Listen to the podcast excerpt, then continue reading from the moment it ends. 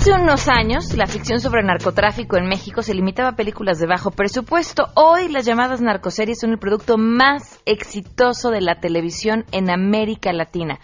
¿Cómo afecta este tipo de contenido a la sociedad? Lo vamos a discutir hoy en una mesa redonda. El público se vuelve insensible ante la violencia, la cultura de la muerte y situaciones anormales relacionadas con la droga, la prostitución y el sicariato. Además, tenemos buenas noticias, el reporte tecnológico de Andrés Costes y muchas cosas más. Quédense con nosotros así arrancamos este jueves a todo terreno. MBS Radio presenta a Pamela Cerdeira en A Todo Terreno, donde la noticia eres tú.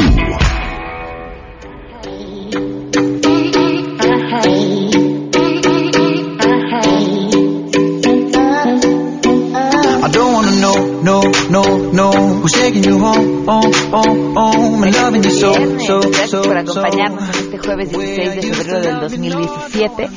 Soy Pamela Cerdeira, el teléfono en cabina 5166125, el número de WhatsApp 5533329585.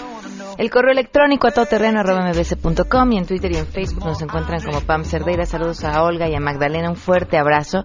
Dice, ya estoy en espera de este viernes chiquito, pues chiquitito, ¿no? Eh, es jueves eh, y la buena noticia es que mi mamá salió bien. Viridiana, qué bueno, nos da muchísimo gusto. Ignacio González, muchísimas gracias también por escribirnos. Joel Posadas, muchísimas gracias. Oscar Salas, Alan Rodríguez, gracias. Fidel Carlos Flores, gracias también por escribirnos y estar al tanto. Vero del Pozo, no nos ves por la web, vamos a ver qué es lo que está pasando y tratar de solucionarlo. Eh, gracias de todos modos por acompañarnos y por escribirnos. Tenemos muchas cosas, así que vamos a arrancar con la información. Saludo a mi compañero René Cruz.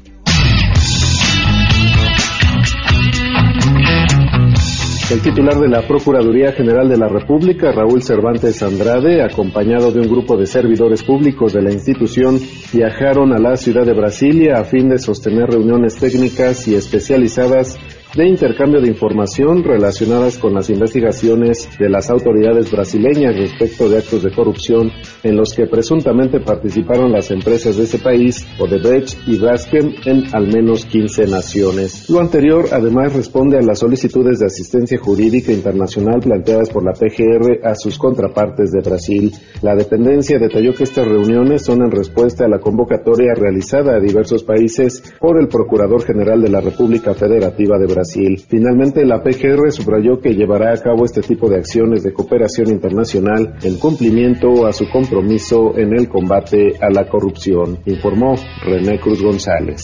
La Secretaría de Gobernación confirmó el hallazgo en un centro comercial de Celaya, Guanajuato, de la fuente radiactiva que fue robada el pasado 13 de febrero en el libramiento Palmillas a Paseo El Alto en San Juan Río Querétaro. De acuerdo a la dependencia, lo anterior gracias a la eficiencia del número único de emergencias 911 y la oportuna respuesta de los sistemas de protección civil estatal de Guanajuato y municipal de Celaya. Refiere a través de la Coordinación Nacional de Protección Civil que la noche del 15 de febrero se ubicó el material intacto y sin rastros de manipulación por lo cual no representó ningún riesgo para la población. Por eso ya se levanta la alerta en los estados de Querétaro, San Luis Potosí, Estado de México, Michoacán, Guanajuato e Hidalgo. Para Noticias MBS, Hatsiri Magallanes. La mesa directiva de la Cámara de Diputados recibió un ejemplar de la Constitución Política de la Ciudad de México. El acto protocolario de entrega de este documento original fue encabezado por el presidente de San Lázaro y del Congreso de la Unión, Javier Bolaños, así como por el presidente de la Asamblea Constituyente Local y senador de la República, Alejandro Encinas. El diputado Bolaños Aguilar y el senador Encinas Rodríguez coincidieron en que el documento rector de la vida de la capital no se aprobó sobre las rodillas ni al vapor, por el contrario, salió por amplio consenso y aunque los legisladores reconocieron que merece algunos ajustes y algunos cambios, subrayaron que el siguiente paso será aprobar las leyes reglamentarias faltantes y si este documento requiere algunos cambios, deberán procesarse, informó Angélica Melín.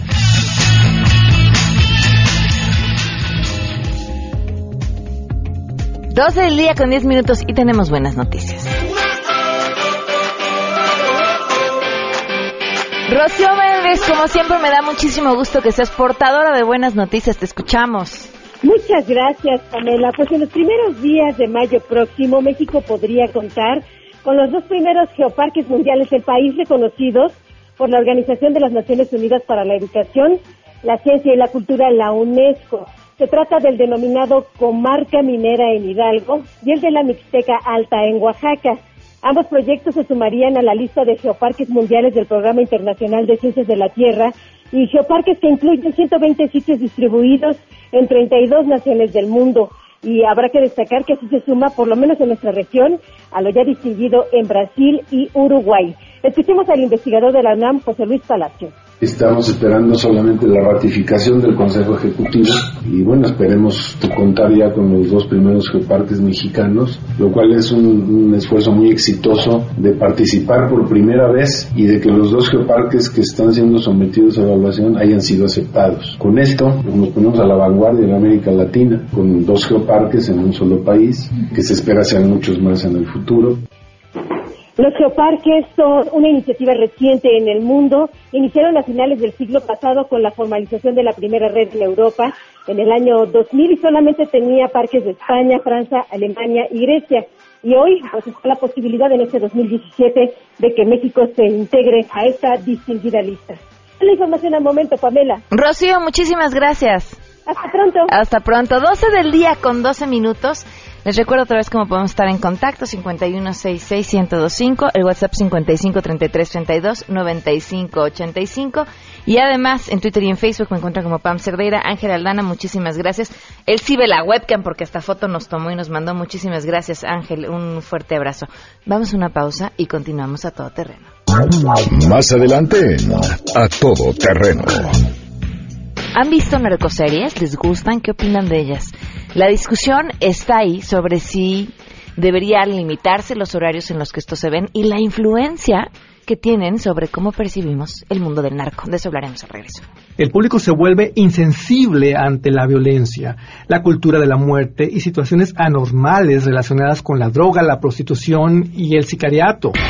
Si te perdiste el programa A Todo Terreno con Pamela Cerdeira, lo puedes escuchar descargando nuestro podcast en www.noticiasmbs.com. Pamela Cerdeira regresa con más en A Todo Terreno, donde la noticia eres tú.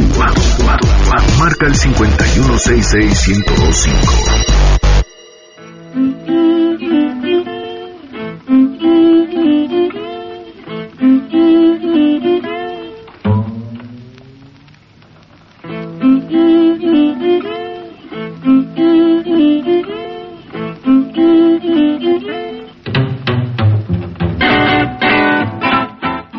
Me da muchísimo gusto que nos acompañen hoy aquí dos grandes, Álvaro Cueva y Sergio Almazán. Gracias por acompañarnos para discutir un tema no menor eh, y que además ha estado en boca sobre todo de los legisladores, de los especialistas en medios de comunicación en eh, los últimos años y tiene que ver con las narcoseries. Bienvenidos, gracias por acompañarnos. ¿Qué tal mi querida Pamela? Me da mucho gusto saludarte y aprovecho para felicitarte por esta nueva chamaca. Oh, querida, felicidades. Es un placer estar contigo y con tu público. Mira, yo estoy muy preocupado por el tema de las narconovelas. Por un lado, las admiro porque forman parte de una manifestación cultural que merece respeto, pero por el otro, me opongo a la manera como se están transmitiendo en nuestro país. Ahorita estoy escribiendo un libro, tengo mucha información y quisiera compartirles algo de lo que he estado obteniendo en otros países de América Latina donde se ha visto mucho el tema de la narconovela y sobre todo donde se han tenido que tomar medidas de emergencia. Por ejemplo, en Colombia, que para nosotros es donde nacen este tipo de contenidos, bueno, llega un momento en que el mismísimo Procurador General de la República tiene que mandarse a un estudio para justificar este tipo de críticas hacia la narconovela porque hay un punto en el que tal pareciera que es un asunto moral, pero no. Realmente es un asunto científico y algunas de las conclusiones a las que llegaron en Colombia son estas. Número uno, el público se vuelve insensible ante la violencia, la cultura de la muerte y situaciones anormales relacionadas con la droga, la prostitución y el sicariato. Dos, el público imita la violencia que ve en las narcoseries, la cual se premia y se justifica en nombre del amor, la amistad, la verdad, la justicia o hasta la paz. Tres, se asume la violencia como único método para resolver problemas. En el caso de los niños, la aceptan sin cuestionamientos por la fragilidad cognitiva que limita sus criterios. Cuatro, ya voy a acabar, se terminan identificando y anhelan ser como los héroes o protagonistas de las narcoseries ya que representan un camino rápido y fácil para ascender en la vida. Y cinco, el público se vuelve paranoico y agresivo. La gente imita porque eh, piensa que la vida es más violenta de lo que es. Créanme, no es una percepción personal, no es una cuestión de me gustan, no me gustan, soy mocho, no soy mocho. Las narcoseries afectan. Eh, a ver, es que a mí me parece que nuevamente satanizar lo que ocurre en los medios eh, es una regresión. Lo que habría que hacer es preguntarnos, le decían hace un par de años en la Feria del Libro eh, en Guadalajara, le preguntaban a Sabater acerca de los valores que si se habían acabado. Dijo, no, se han transformado, pero también quién está enseñando valores. Ese yo creo que es un tema fundamental que no le corresponde a los medios de comunicación, no son, no son ellos o no son estos los medios de comunicación los que educan valores, reflejan algo que está ocurriendo. Prohibirlas no creo, y también creo que lo que habría que hacer es entender que eh, son eh, un espacio muy banal de lo que en realidad ocurre. Yo no sé si una familia que ha perdido a uno de sus integrantes, ya sea por consumo de drogas, por estar involucrado en la venta, en la cosecha o eh, en la pizca de, de la marihuana y que haya perdido la vida en ello, le parezcan que hay que imitar a las, a las narcoseries. Yo no creo que se sienta reflejado ahí. Me parece incluso que estas apologías que van entre novelas rosas y nota roja, eh, que son estas narcoseries, me parece que más bien están muy lejos de lo que en realidad pasa en, en, ciudades, habría que preguntarse en Ciudad Juárez, en Sinaloa, en Culiacán, si creen que lo que retrata un cártel de los sapos o Rosario Tijeras, eso es lo que les ocurre a ellos. La verdad es que la realidad me parece que son todavía mucho más violentas y agresivas que la idea romántica y de éxito que se alcanza siendo narcotraficante en las narcoseries. Entonces, verlas desde ahí son un, no creo que un reflejo, ni siquiera creo que es una oda al narcotráfico, son una idea romántica, si se puede usar el término, de algo que es todavía mucho más serio y que tiene que ver con políticas de Estado y de seguridad pública. lejanía con la realidad no es todavía más peligrosa? Yo creo que aquí la cuestión es que estamos hablando de un espectáculo, no estamos hablando de un documental, no estamos hablando de una creación periodística, estamos hablando de un show que se le monta a la gente para que se divierta y ya cuando tú te empiezas a divertir con la sangre, ya cuando tú te empiezas a divertir con la violencia, pasan cosas en tu interior. Y a lo mejor nosotros pues, somos adultos, tenemos un criterio, somos gente preparada que ha estudiado, pero yo quisiera que de repente pensáramos en las nuevas generaciones, en estos chicos que hoy tienen máximo 16 años y que de niños lo único que han visto en la tele han sido noticias del narcotráfico, de la guerra contra el narco, y en ciudades específicas de nuestro país, bueno, van por la vida o iban por la vida encontrándose colgados en los puentes, balaceras, coches quemados en medio de la calle para que se haga un narcobloqueo, y luego llegan a su casa, prenden la tele y ¿con qué se encuentran? Con que está guapísimo el Señor de los Cielos y que todas quieren con él, entonces yo quiero ser como el Señor de los Cielos. Ojo, no pensemos en nosotros, pensemos en estos chavitos que no han tenido otro modelo aspiracional en la vida gracias a la televisión abierta.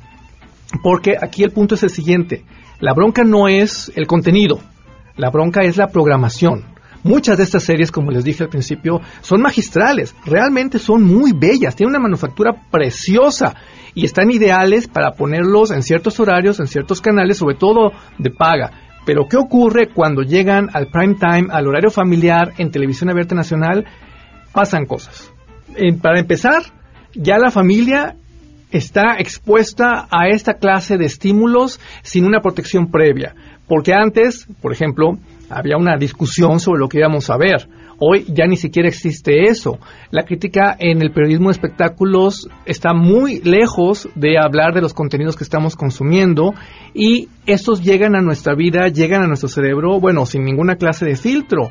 Por tanto, ya no hay una diferenciación entre lo que tú puedes encontrar en Mi adorable maldición o El bien amado, cruz con lo que encuentras en Rosario Tijeras, La Reina del Sur o La Piloto.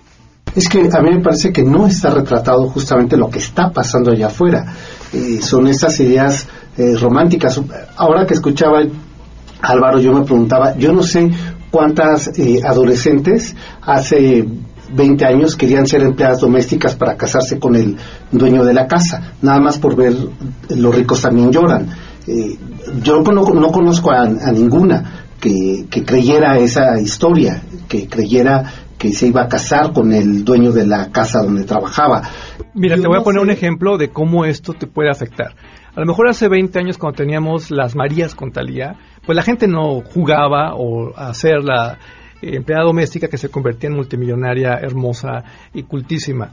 Eh, pero eso no le hacía daño a nadie era incluso chistoso. Hoy mucha gente hace parodias, tú te metes a la internet y te encuentras con muchos grupos de adultos que juegan y muy, muy humorísticamente a María Mercedes, María del Barrio y sucursales anexas. Perfecto. ¿Qué ocurre con la gente que está mamando las narcoseries? Bueno, ocurre un fenómeno gravísimo y es que tu capacidad de asombro cambia. Por ejemplo, nosotros somos adultos, ¿verdad? Ok. ¿Qué pasa si de repente alguien nos saca una pistola en la calle? no, espérate, no, espérate, no, espérate, espérate. No, déjame terminar la idea, es que no va por ahí. ¿Qué pasa si te saca una pistola en la calle? Tú instintivamente, como que te vas agachando, como que cierras los ojitos, como que algo pasa en tu interior porque dices, es una pistola. ¿Sí? Ok. Me pasa. Y tristemente está reflejado en videos de seguridad. Chicos de secundaria. Le sacan una pistola y es como si te sacara una botella de agua. No hay una reacción física ante la pistola. No hay un miedo. La pistola es parte de su vida. Es parte de la cotidianidad como la computadora, como el celular. ¿Y qué ocurre? El niño le da de balazos a la maestra y nadie reacciona dentro de una lógica de seguridad. Es como, perfecto, así es la vida. Vamos un corte y, regresamos con esta interesante plática entre Sergio Almazán y Álvaro Cueva sobre las narcoseries.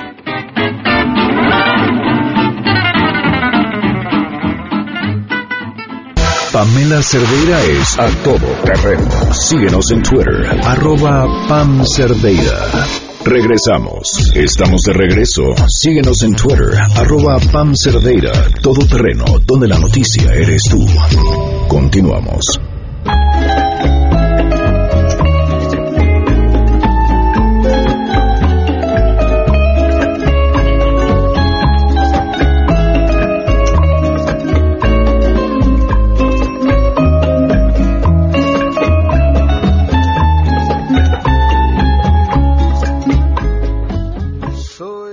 Estamos de vuelta, gracias por continuar con nosotros en esta acalorada conversación entre Sergio Almazán y Álvaro Cueva. Estamos platicando acerca de narcoseries y escuchando eh, los, los puntos de vista tan interesantes que tienen que compartir los dos. Eh, los escuchamos. Y además está ocurriendo otra cosa que es muy triste. Y es que estamos alterando el paladar de las audiencias. Eso sí, eso a mí eso sí me preocupa. Porque la calidad de consumos. Si tú hablas ya con ciertos segmentos de mercados, si en tu telenovela no hay lo que ellos llaman acción, que en realidad es violencia, no la ven. Sí, sí o sea, la, acción hoy día no la entendemos con superhéroes. No. La, entendemos con violencia y entre más descarnada es esa violencia, parece ser que es más atractiva. Y hay un punto en el que esto ya no regresa, porque, ojo, cuando tú quieres manejar otros contenidos, si no pones el balazo, no te voltean a ver. Y es tristísimo, de veras, muy, muy delicado. Ahora, tú imagínate la vida de un chavito mexicano de hoy, ¿ok? Sales a la calle y pues te asaltan, ¿ok? Perfecto. Llegas a tu casa y te dicen que el asaltante es un héroe. Y luego tres, pues no tienes lana. A ver, ¿como para dónde le vas a dar? Aguas. En serio, sí tenemos que ser más cuidadosos con este tipo de... Sí, o sea, a ver, el tema de los contenidos sí me parece que es fundamental que lo... ¿no? Que, se revisen, ¿no? Y en todos los órdenes, incluso en los noticieros, eh, hay noticieros que solo y exclusivamente la nota es sobre la violencia. Eh, sales a la calle y solo y exclusivamente se habla de violencia y generas un, un estado constante. Lo que yo he leído ahora alrededor del presidente de Estados Unidos es solo y exclusivamente actos de enorme violencia y descalificación.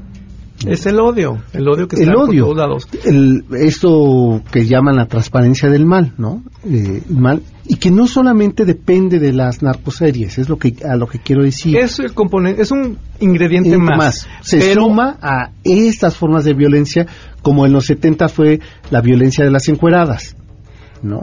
Que veíamos un lenguaje obsceno, eh, cuerpos eh, desnudos y que hoy consideramos que son de culto. Sí. Y dentro de 20 años habrá alguien que considere que, que considere que desnucar a alguien es de culto. Es de culto, ¿no? O sea, eh, van a decir que lo que estábamos haciendo ahora era teleseries, eh, eh, ¿cómo le llaman a este género? Eh, gore. Gore, ¿no? Lo van a decir, ¿no? Y habrá y habrá sesudos estudios alrededor de la narcoserie como género eh, gore. Ojalá que en 20 años digamos eso.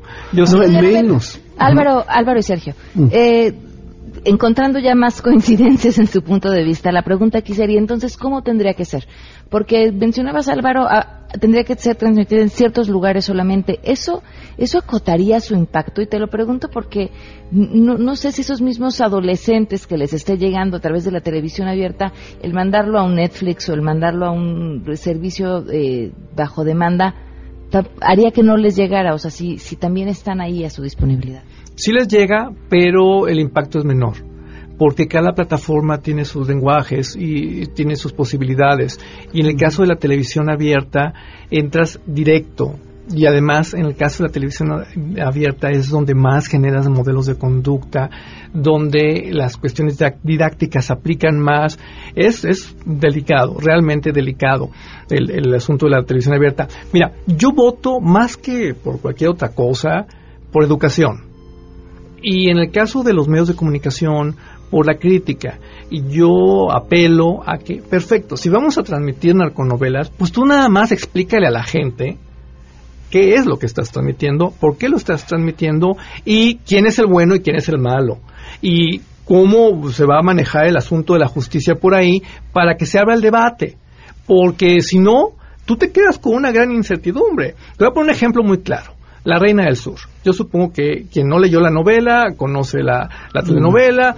Eh, y bueno, tú ves la telenovela y tú dices, bueno, qué historia tan más divina. O sea, la mujer eh, le pasó de todo.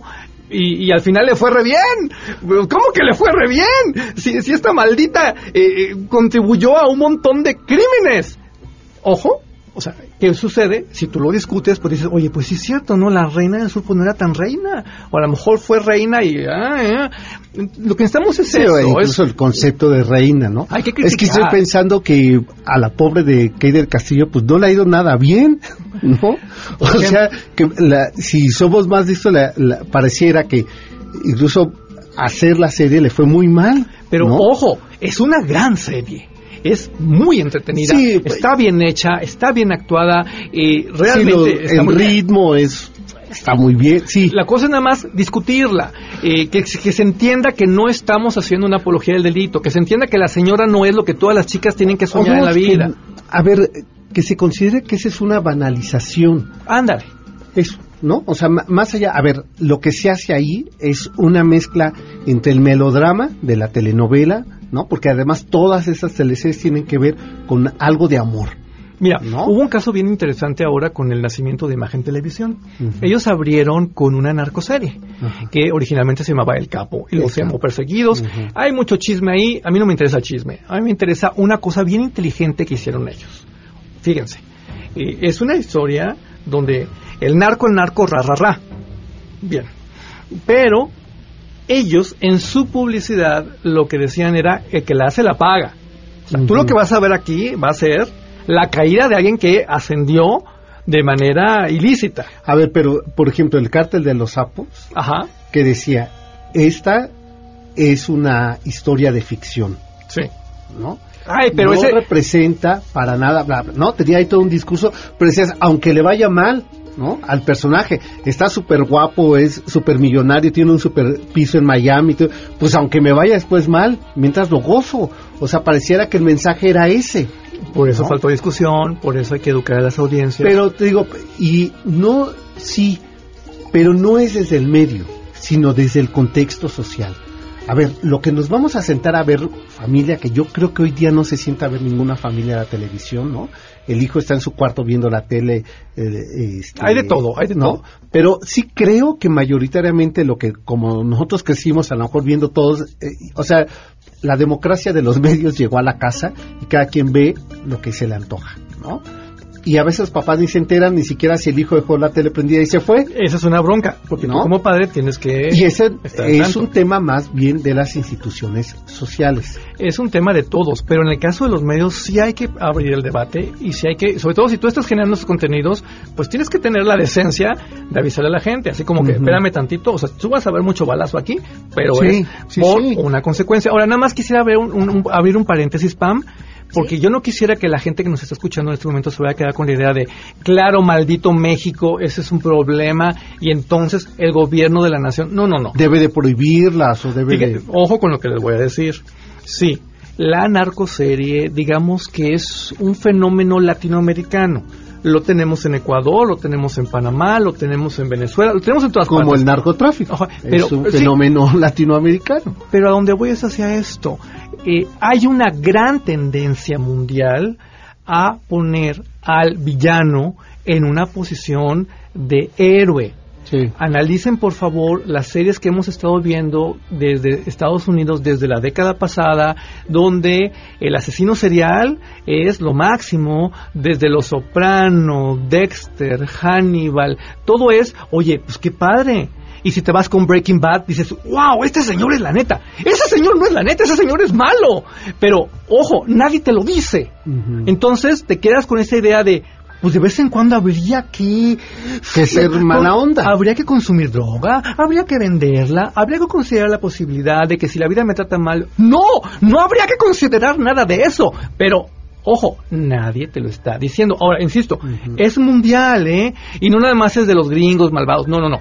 Si te vas a Europa vas a encontrar también situaciones similares. Oye, hasta estas series que resultarían ser docuficción y históricas y demás, y pienso en Isabel, ¿no? O sea, una serie donde también se ha planteado un gandaya dominador del mundo, ¿no?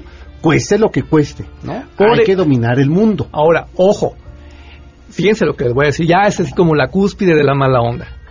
Imagínate que tú fuiste un niño que nació por ahí del 99-2001, que creció con esta clase de televisión, que vive la realidad que todos hemos estado viviendo y que luego le entra a los videojuegos de los descabezados. ¿Por quién vas a votar? Pues por Donald Trump. ¿Ahora me entienden? ¿Ahora ven la gravedad de esto? Híjole, ¿sabes qué es lo más interesante? Que lo- los creadores, eh, las personas que están poniendo estas eh, series en nuestras pantallas, en- en- son los que más trabajo nos costó eh, que no, hablaran y dieran su opinión eh, para este tema y creo que son, como decías hace un momento, Álvaro, básicos en esta discusión. Yo los conozco y te puedo decir que sufren mucho, ¿eh? Porque como la mayoría del pueblo de México tienen problemas económicos, tienen problemas laborales, y después de que estás cinco años desempleado y te cae una te narcoserie, así, claro. pues la haces, porque pues tienes que pagar la colegiatura de tus hijos, porque tienes que hacer muchas cosas horribles. Es feo lo que estoy diciendo, pero también es parte de una realidad que tenemos todos que discutir y que tenemos todos que corregir. Ahora, yo sí creo que hay que balancear los contenidos Sí. de los medios.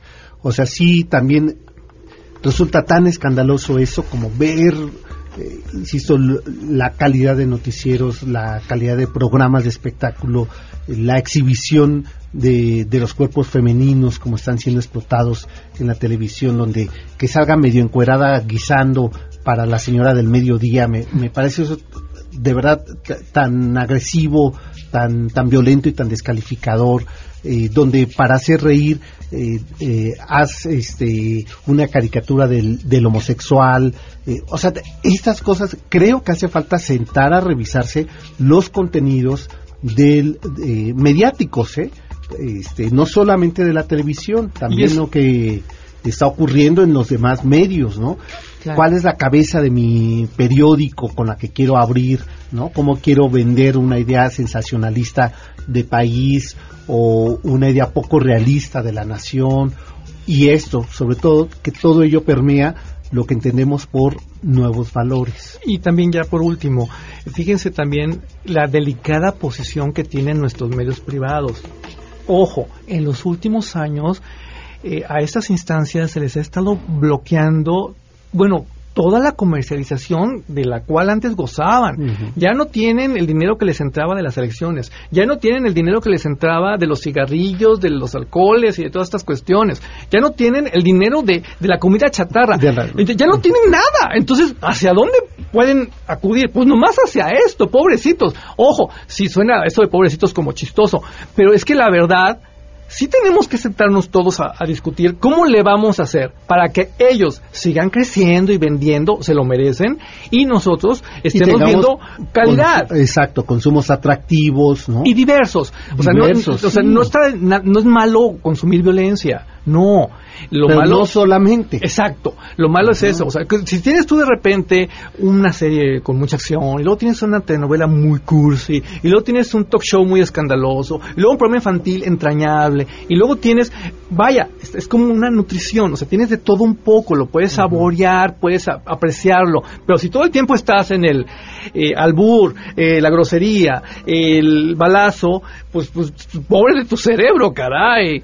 Sí, o consideras que esa es que eso es lo único válido a consumir, ¿no? y si terminas todo frustrado, o sea, yo apago la tele y digo, no, pues sí me faltan demasiadas bolas, ¿no? Por eso no he sido exitoso en el mundo, ¿no?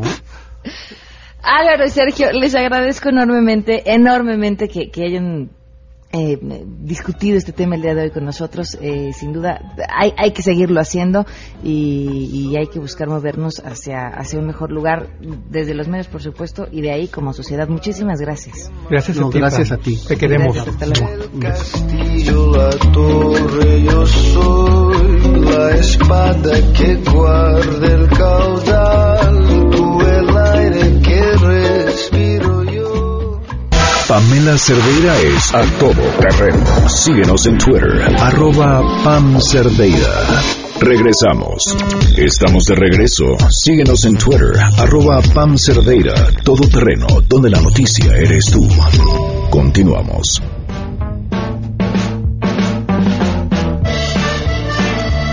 12 del día con 46 minutos. En un momento más leeremos todos los mensajes que nos han enviado sobre la mesa que acaban de escuchar.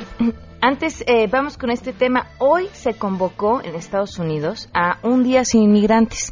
La invitación, no abrir las tiendas, no comprar nada, no comprar gasolina, no consumir ningún producto, no ir a la escuela e incluso no ir a trabajar. Bueno, ¿cómo va la convocatoria y cómo se sienten las calles en Estados Unidos el día de hoy? Edgardo Moreno, desde Los Ángeles, California. Muy buenas tardes, te escuchamos. Pamela, buenas tardes. Y efectivamente, como un movimiento eminentemente ciudadano, se puede calificar la iniciativa de Un Día Sin Inmigrantes, que se realiza a nivel nacional. El resultado de la iniciativa no se conocerá sino hasta el fin del día, cuando los centros educativos, desde primaria hasta nivel universitario y las empresas, reporten las ausencias de estudiantes, empleados y clientes. Pero te puedo decir que por el momento hemos constatado que miles de pequeños negocios, medianos y grandes están con las puertas cerradas eh, en apoyo a esta iniciativa. El impacto es un impacto económico en todas las direcciones, especialmente en la generación de impuestos y esto impacta de forma local a los gobiernos municipales, estatales y federales.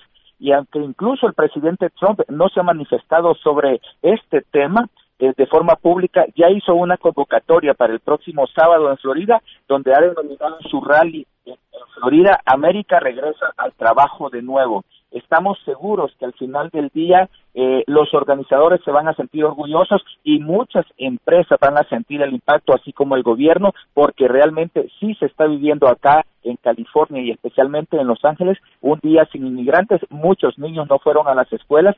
Vimos que era realmente muy poca la cantidad de niños que estaban llegando a las escuelas y sabemos que lo mismo está pasando en los centros de trabajo. Pamela, esta es la situación y continuamos haciendo nuestro recorrido para verificar el impacto de este día sin inmigrantes. Me llamó la atención, Edgardo, que encontré que algunas escuelas públicas habían cerrado sus puertas justamente pues por la falta de, de quórum. Total, totalmente de acuerdo. Hay algunas zonas para nosotros que son muy claves, especialmente en el caso de Los Ángeles es en el centro y en el sur, centro de la ciudad, en donde algunos directores decidieron cerrar porque simple y sencillamente no habían alumnos y era más caro mantener la escuela abierta por un montón de implicaciones que eh, cerrar las, las puertas. Así que decidieron cerrar. Muchísimas gracias. Buenas tardes. Hasta luego, buenas tardes. Edgardo Moreno desde Los Ángeles, California, con eh, la información sobre esta convocatoria de Un Día Sin Inmigrantes. Eh, vamos a ponernos también en eh, contacto en este momento con Elías Hermida para que nos comente desde su punto de vista cómo se está viviendo y cuál ha sido la, la respuesta. Como es interesante, es una iniciativa meramente ciudadana. Eh, se antojaría encontrar una respuesta por parte del gobierno, pero sabiendo quién está al mando, pues sabremos que, que yo creo que no encontraremos mucho. Pero Elías Hermida, te escuchamos. Muy buenas tardes. ¿Cómo estás? Bien, gracias Pamela. Un saludo a ti y al auditorio. Gracias por acompañarnos. ¿Cómo se está viviendo este día? Pues como sabes, yo vivo en la ciudad de Austin, en el estado de Texas, y esta es una ciudad progresista, una ciudad donde la gente sale a manifestarse, donde quizá la comunidad inmigrante tiene menos menos miedo de salir a expresarse porque la policía no tiene ningún tipo de acuerdo con eh, las autoridades migratorias. Entonces, eh, aquí lo hemos vivido de una manera pues intensa, donde a través de las redes sociales nos hemos enterado de todos los negocios que han cerrado, de todos los negocios que no han cerrado porque este obviamente muchísimas personas han denunciado que eh, que hay negocios que aun y cuando le dan servicio a la comunidad hispana no han cerrado y no son solidarios. Estamos en un día muy muy extraño. Es es, es un día como de ciencia ficción como sacado de esa película de un día sin mexicanos no donde quizá no sabemos cuál va a ser la reacción cuál va a ser el impacto pero definitivamente ahora con las redes sociales estamos viviéndolo viviéndolo intensamente todas las personas que vivimos aquí. Este, todo mundo se ha convertido en un reportero, todo mundo eh, denuncia cualquier cosa que vea allá afuera y podemos ver cómo, particularmente en esta ciudad, la movilización ha sido muy importante. Pues muy interesante. Vamos a ver cómo terminan las cosas al final del día. Elías, muchísimas gracias. Muchas gracias, Pamela. Hasta un saludo al auditorio. Gracias, un fuerte abrazo. Fíjense, la mm, cadena de comida eh, Sweet Green cerró 18 de sus eh, restaurantes en, en DC. También, este, esta les hablaba de las escuelas públicas, la escuela pública LAM también cerró por la protesta. Eh, eh, un chef eh, que es un inmigrante español, José Andrés, que además está siendo demandado eh, por una de las compañías de Donald Trump por eh, rehusarse a abrir un restaurante en eh, DC, en uno de los hoteles de Trump. Eh, también cerró todos sus restaurantes en Washington. Silvia Salcido Esparza, que tiene tres restaurantes en Phoenix, también lo cerró. Dice, mis restaurantes simplemente no funcionan sin inmigrantes. Y así las historias que se están gestando el día de hoy. 12 con 52, vamos a una pausa y volvemos. Las narices, la moneda, haciendo guerra a otros países. Pamela Cerdeira es a todo terreno. Síguenos en Twitter, arroba Pam Cerdeira. Regresamos. Pamela Cerdeira está de regreso en A Todo Terreno. Únete a nuestra comunidad en facebook.com, diagonal Pam Cerdeira. Continuamos.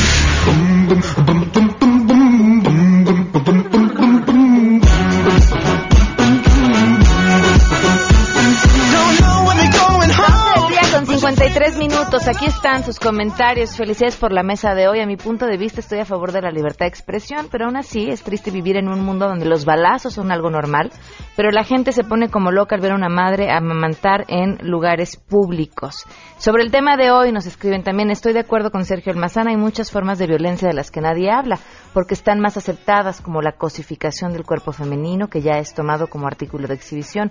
Yo creo que también desde la casa hay que aprender a diferenciar lo que es televisión educativa y televisión de ficción.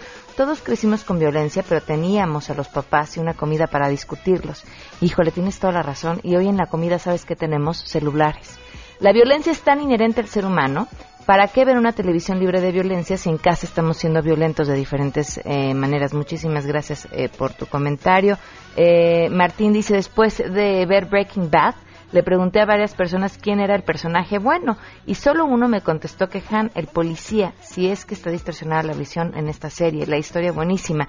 Yo no querría, yo no querría ser Walter. Martín de Catepec, muchísimas gracias eh, Martín por escribirnos. Eh, Catalina, saludos a Sergio Almazán, escucho al Cocodrilo y Álvaro Cueva, muchos años que veo su programa, eh, siempre buenas críticas, muchísimas gracias. Eh, aquí dice César Cruz mencionar el caso Wix, Witze a hacer una historia de una madre de familia viuda, pero narcomenudista. Y la serie incluso es cómica.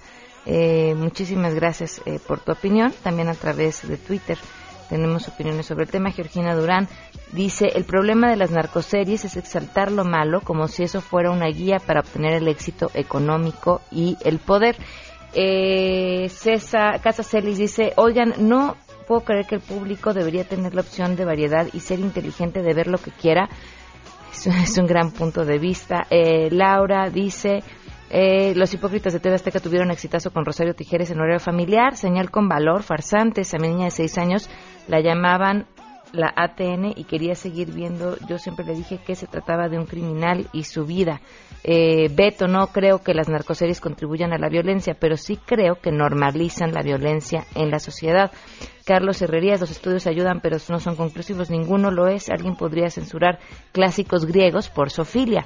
Eh, Mike, las Marías hacen el mismo daño que el Señor de los Cielos. El problema es la ignorancia. Híjole, decir que en serio, Mike, así la comparación es la ignorancia, la falta de preparación y el criterio del televidente. Eso, eso, eso tienes un buen punto. Eh, Laura, estoy, no estoy en contra de la, de la temática, además, estoy en contra de la temática, además las pasa en horario familiar e insensibiliza a las personas. Eh, Carlos, eh, si alguien decide que es bueno y malo, en lugar de educar e informarse, corre el riesgo de censurar. Eh, Jonathan, en mi niñez vi por años Tommy Jerry y no por eso quiero torturar a mi gato. Felicidades. Muchas gracias por tus comentarios. También por teléfono desde Iztapalapa nos llaman. Soy una persona que tiene un hijo de 16 años que no quiere estudiar. Dice que para qué estudiar si luego vienen los narcos a quitarles todo lo que forjan con el fruto de sus estudios. Estoy totalmente de acuerdo en que esas eh, series deben ser eliminadas o transmitirse en horarios para adultos. Y luego la pregunta es, ¿y estamos ahí los papás para ver qué ven nuestros hijos en los horarios de adultos?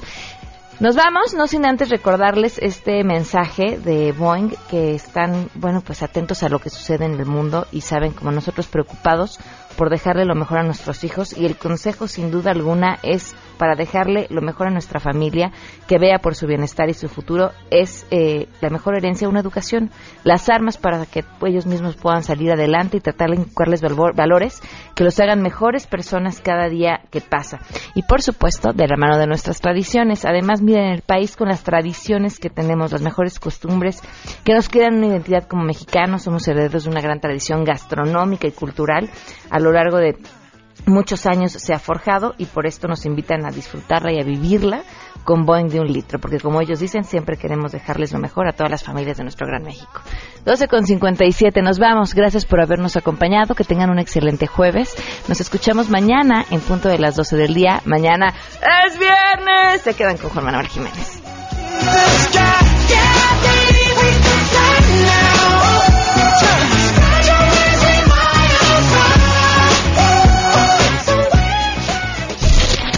MBS Radio presentó a Pamela Cerdeira en A Todo Terreno. Te esperamos en la siguiente emisión, A Todo Terreno, donde la noticia eres tú. MBS Radio, en entretenimiento, estamos contigo.